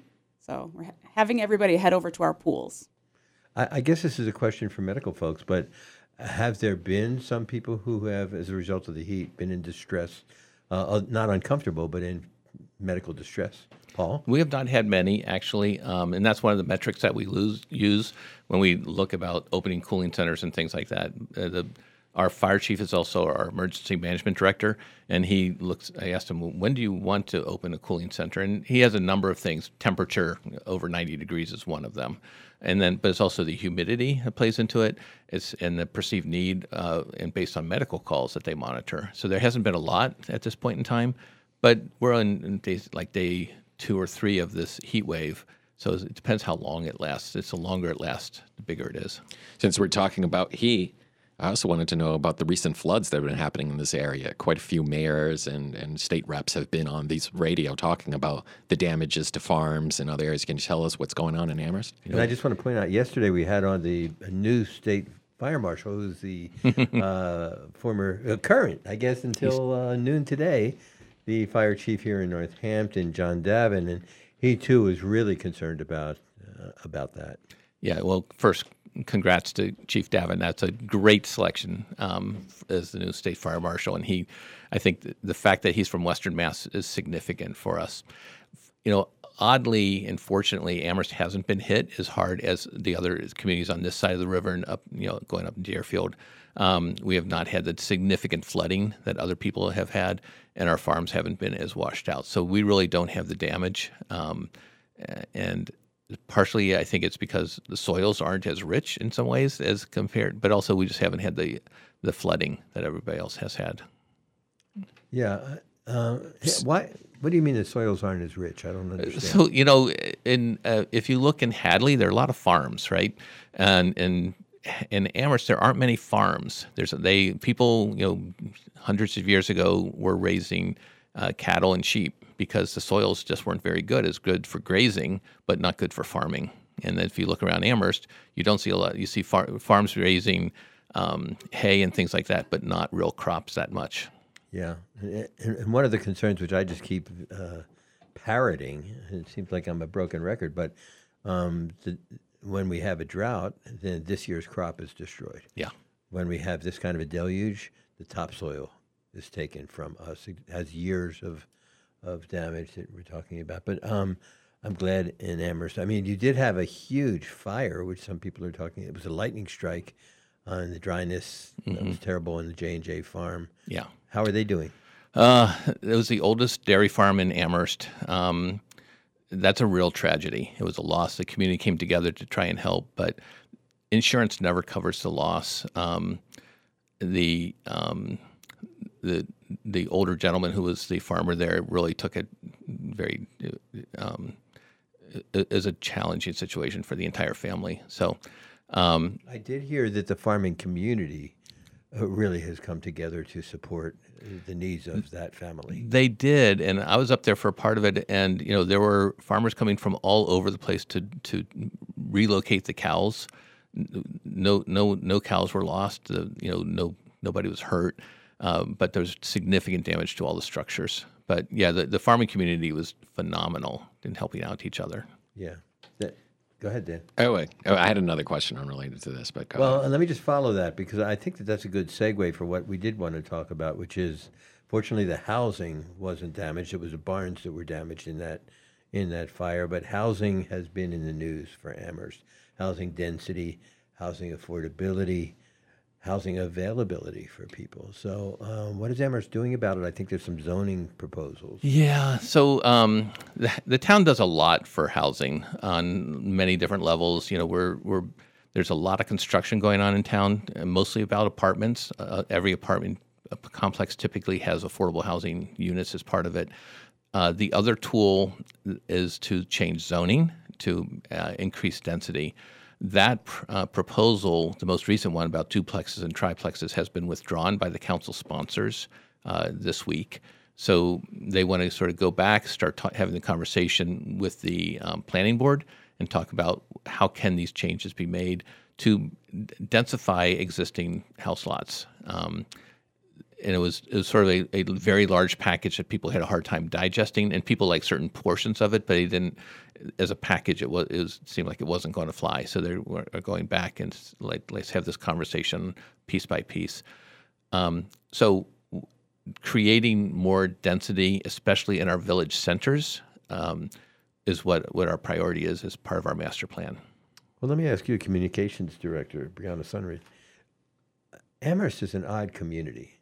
The population, uh, I didn't mean that in a, in a pejorative way, but It's okay, I live there, I know.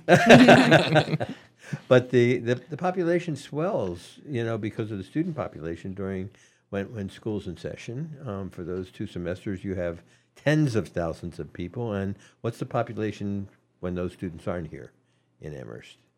Probably roughly half of the, the number. Okay, so when it comes to housing, uh, some students are going to be in those high-rise dormitories and other dormitories on the university campus, but some students are going to be looking for apartments and houses to rent. Um, isn't that doesn't it make it harder to figure out what affordable housing should be, how many units you do need? There's a flexibility to that, right? It, it definitely presents a challenge uh, and an opportunity. We we permit our rental housing, so we get a lot of good information um, about how many units are out there, what types of properties are being used for rentals. So we have a, a lot of data available to us. uh, when we kind of look at that bigger picture, part of the master plan process that Paul's talking about. But in terms of the kind of planning that Paul's talking about, you're talking about private uh, p- private people who own housing, who own houses, want to rent a room in the back of their house, etc. It's a harder thing for you to have control over as a public government, right? It certainly is, yeah. Yeah, and I think part of it is just one of the strategies is to increase the supply. It's a supply and demand situation. Um, you know, as the univers- university has grown, they are building new dormitories. These the public-private partnership on Mass Ave at the university. Those two new dormitories are about to open under private management. Um, But what do you, Paul Bockelman, have to do with that? Do you actually have say in it, uh, in what they're no, it's it's or- they're they're a they're a, a, a government unto themselves. Mm-hmm. Uh, so they we encourage them to to create additional housing all the time and replace the housing that they've taken offline. But the market does influence what's happening in our neighborhoods, and that's the thing that's having the greatest impact when developers are coming in or investors are buying single family houses and just renting them out for significant money. It's a it's a it's corporations doing it now, and we're trying to figure out ways to uh, address that. This is Dan. I wanted you to discuss the recent uh, agreement made with UMass Amherst and what is called Pilots Program, the payments in lieu of taxes. It seems to me when I talk to residents at Amherst, there's always something to complain about, of course. But one of them is that, uh, you know, UMass and Amherst College own a lot of land and they're nonprofits and, you know, they don't pay uh, taxes. They're uh, tax-exempt They're tax exempt organizations. So uh, that's made up uh, for, you know, in residential and I guess commercial taxes. And uh, can you talk about the agreement and what should we expect in the future? Yeah, before the chancellor left office, we were able to come to con- uh, an agreement for the uh, strategic partnership agreement between the university and the town that provides over five million dollars over the next five years. Um, with one year, we're already in year two of that agreement, so that's a really we think it's a pretty solid agreement. It includes significant funds, seven hundred thousand dollars a year to help support our fire and EMS services, which is a big that's the biggest uh, service that we provide to the university. What is the budget for overall budget for the uh, fire and emergency services? Do you know? Oh, probably about twelve million dollars. Twelve million. So we're Yeah. talking about seven hundred thousand out of Yeah. twelve million. And they also agreed to buy an ambulance for the town uh, in this fiscal year. So those are those are significant. Um, there are a number of other things. They provide two hundred thousand dollars a year to our school district because there are students who live in university-owned housing, and that's an agreement that we did a study on, and that's that's tied to that. Um, there are a number of other initiatives that we have with the university. I think it's a pretty solid, and people have been pretty receptive to that that agreement. The second agreement is with Amherst College. Now it's a private nonprofit. Uh, the the agreement we have with um, the university is not a pilot. It's not a payment in lieu of taxes. It's for services more and the, the types of things that we think they should be supporting.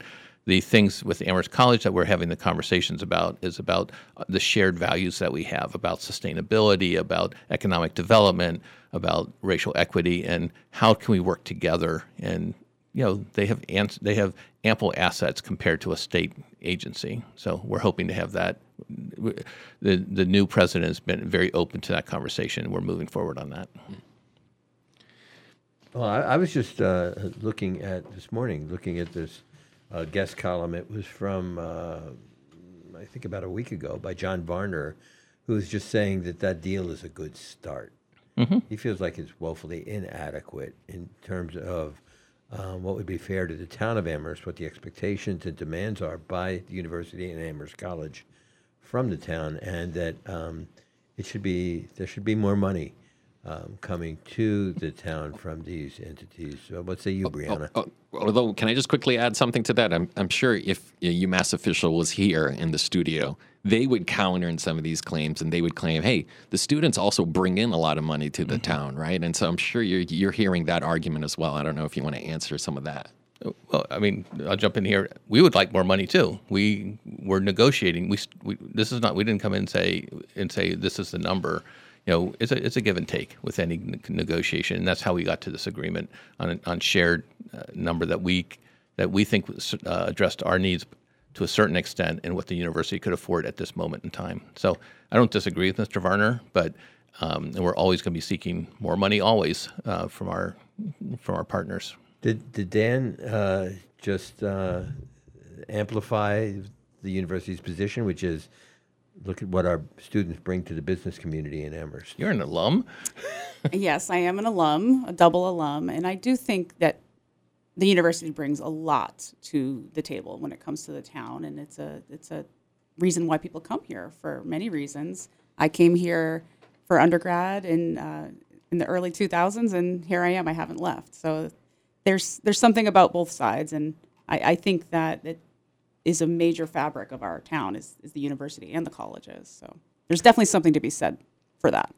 Right, but I would think that uh, uh, police services, public safety services in general, fire services, they're much greater because of the uh, university and Amherst College um, student population, which is a young population, tends to require more in the way of public safety, I think. Right? Yeah, to a certain extent. I mean, both the college and the university have their own police forces. They do not have their own fire or EMS services, and that's that's where we in the Hampshire College as well. We, we we respond to all of those calls, and we and we document them all.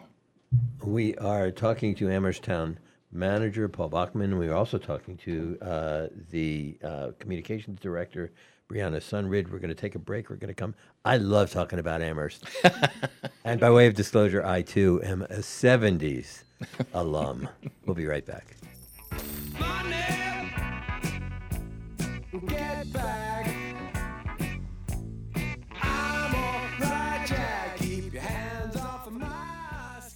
This is Talk the Talk with Bill Newman and Buz Eisenberg.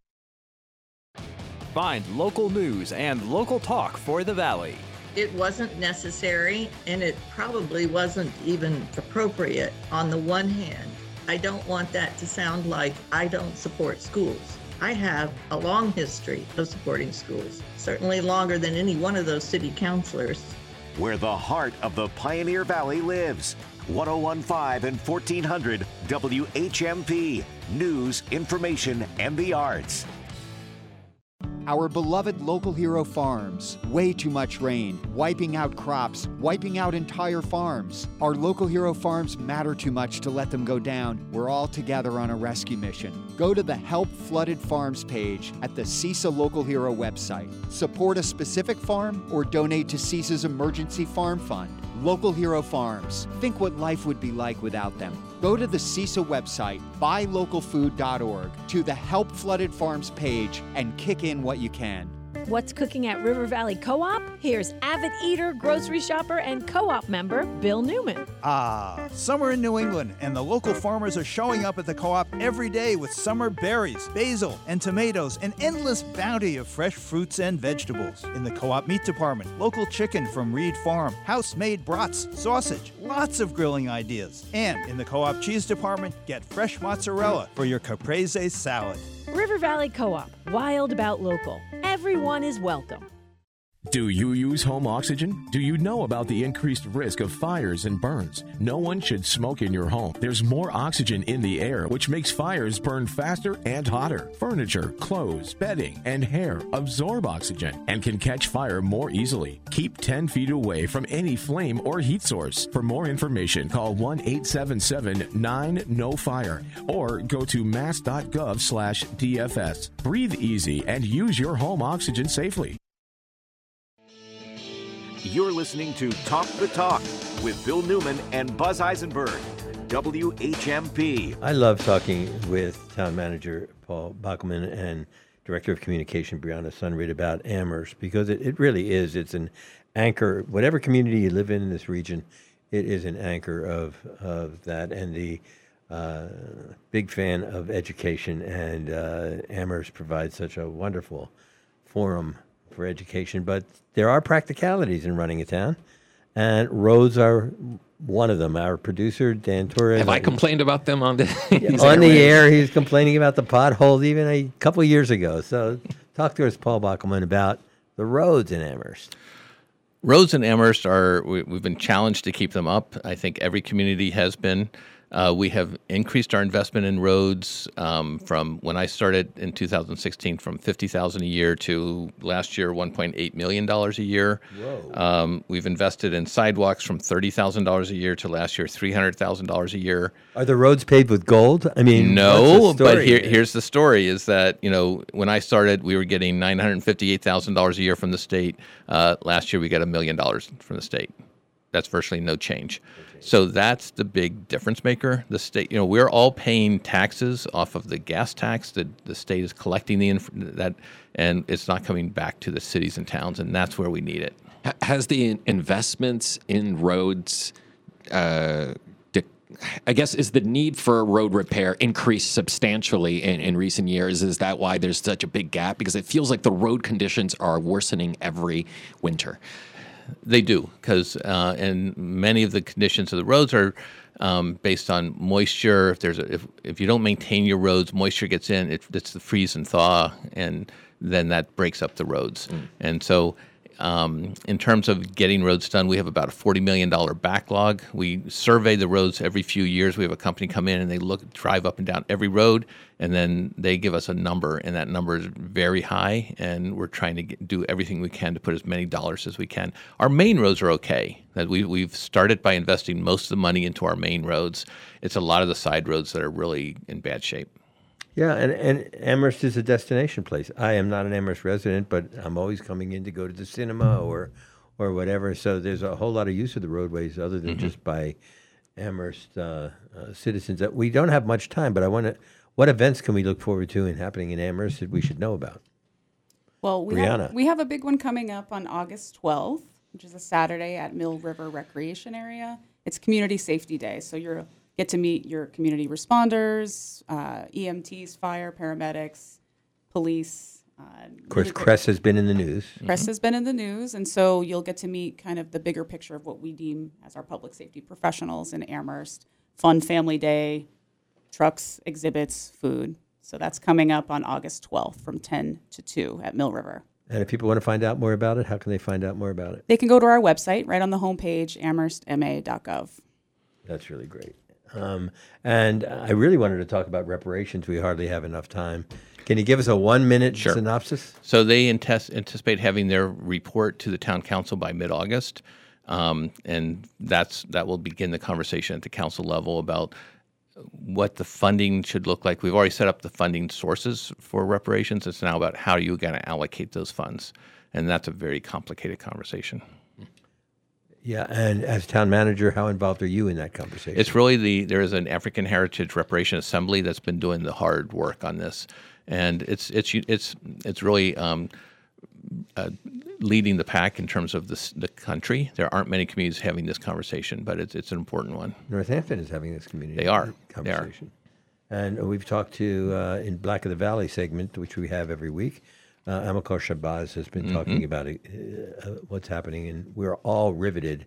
We all understand the importance of reparations, and we all admire that Amherst is trying to figure out how to do something. Dr. Shabazz is on that, that assembly and is a real thought leader on it as well. Well, Paul Bockelman, you're going to be you- you're going to regret that you ever mentioned that because this means you have to come back in August and give us another update. Brianna Sunryd, Communications Director and Town Manager Paul Bockelman, thank you so much for joining us. It really is uh, important for us to hear from you about our. Uh, for those of us who don't live in Amherst, our, our neighbor, our beloved town of Amherst, Massachusetts. We appreciate it. Thank you for having us. Everybody else, thank you for joining us this week. Uh, have a great weekend. Uh, remember, we don't just talk the talk, we all try to walk the walk.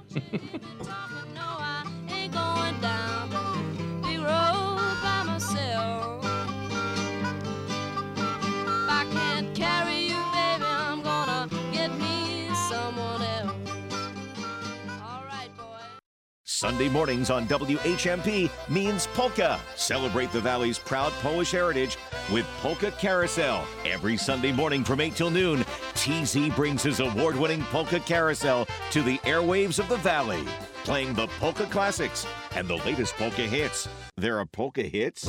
It's Polka Carousel every Sunday morning from 8 till noon on 1015, 1400 WHMP. Does your partner threaten or isolate you? Do they control where you go, who you talk to, or what choices you make? Are you afraid of what they might do? You have the right to a healthy and safe relationship. If you're experiencing abuse, emotional, verbal, physical, Safe Passage is here for you. It's all free and completely confidential. Call our helpline to explore your options and plan for safety. That's 413 586 5066, Monday through Friday, 9 a.m. to 5 p.m. Or visit safepass